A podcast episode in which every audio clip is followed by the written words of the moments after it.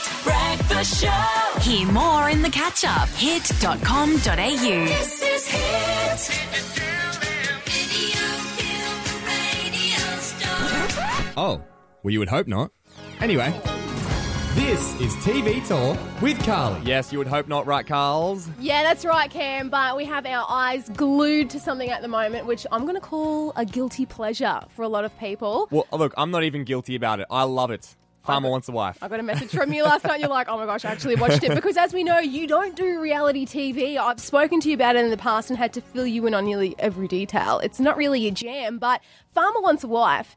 Everyone loves it. Uh, even last night, I'm doing the dishes. Well, hubby was doing the dishes, and he's like, "Is that uh, Farmer Wants a Wife? Is uh, is that on tonight?" And I was just like, "Yeah, it is." Did you call him out on it? Were you like, mate, are you just are you asking to watch Farmer Wants a Wife? And was he like, oh no, I'm just No, no, I just uh, you know want to know what you're going to be watching. Uh, no, but everyone really enjoying it. It's only just started though, so if you've missed the first couple of episodes, you haven't missed too much. But uh, we've met some of the farmers. This is Sa- uh, Sa- Farmer Sam from Sam, Innisfail. you're a good old Italian boy. Yeah. You come from a proud Sicilian family. Would they welcome her with open arms?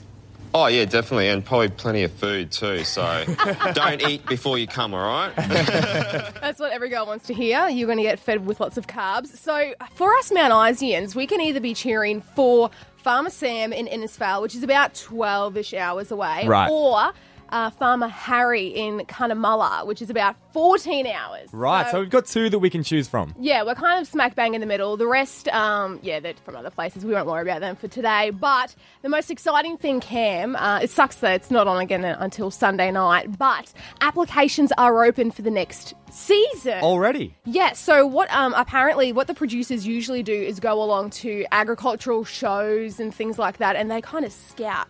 They look Oh, around right. these farmers and they approach them. Uh, those kind of events haven't been happening in 2020, so they're saying, right, we are going out to rural areas and we need councils, we need media in these areas to push the fact that applications are open. So farmers in Mount Isa, all the single jackos, Mickos, Jonos, Maybe even camos. I'll go to the Mount Isa Ag Show. you know what you got to do. The Hit Breakfast Show. Get that fun feeling in the morning.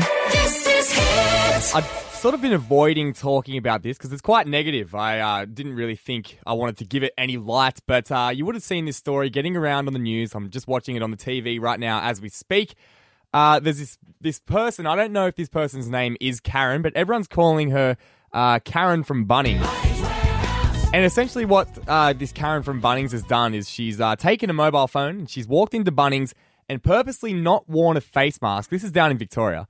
Uh, not worn a face mask because she wants to try and prove to people uh, that she do- she can't be forced to if she doesn't want to. And uh, it's a, it's quite annoying because you see every all the the trouble that people are going through down in Victoria.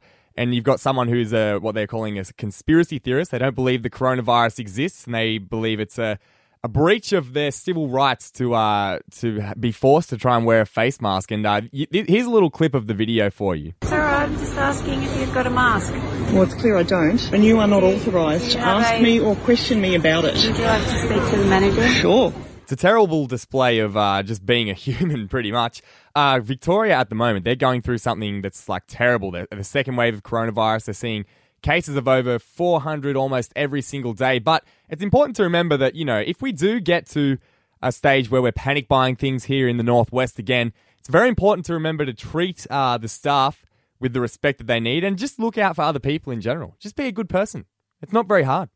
Like I, I don't think this Karen from uh, from Bunnings is getting any praise from what she's done. I think the the general consensus on the internet is that she is uh, not a good person, and uh, just treating staff of any store uh, in general with that disrespect is not on. And we don't want to see it here in the northwest. So if we do start panic buying again, make sure you treat the staff with the respect that they are deserved. The Hit Breakfast Show. This is Hit. Good morning, Justin Hill. How are you? Oh, look, I've got baby news for you today, Cam, so it couldn't be better. Oh wow. Well, let's get straight into it. Drop it on us. What is it? Well, listen, uh, some very exciting news. Of course, Joe Jonas and Sophie Turner are one of our favourite Hollywood couples, and now they have welcomed their first child together. They announced it. Uh, Sophie gave birth to a baby girl, and they've called her Willa, W I L L A. Oh, that's nice. gorgeous- yeah, it's like it's you know it's not a uh, horribly typical Hollywood name like apple or potato Yeah. or you know some kind of like XAE12. algebra equation. Yeah, exactly. So very exciting news from the couple. They said that they are just proud as punch to be parents.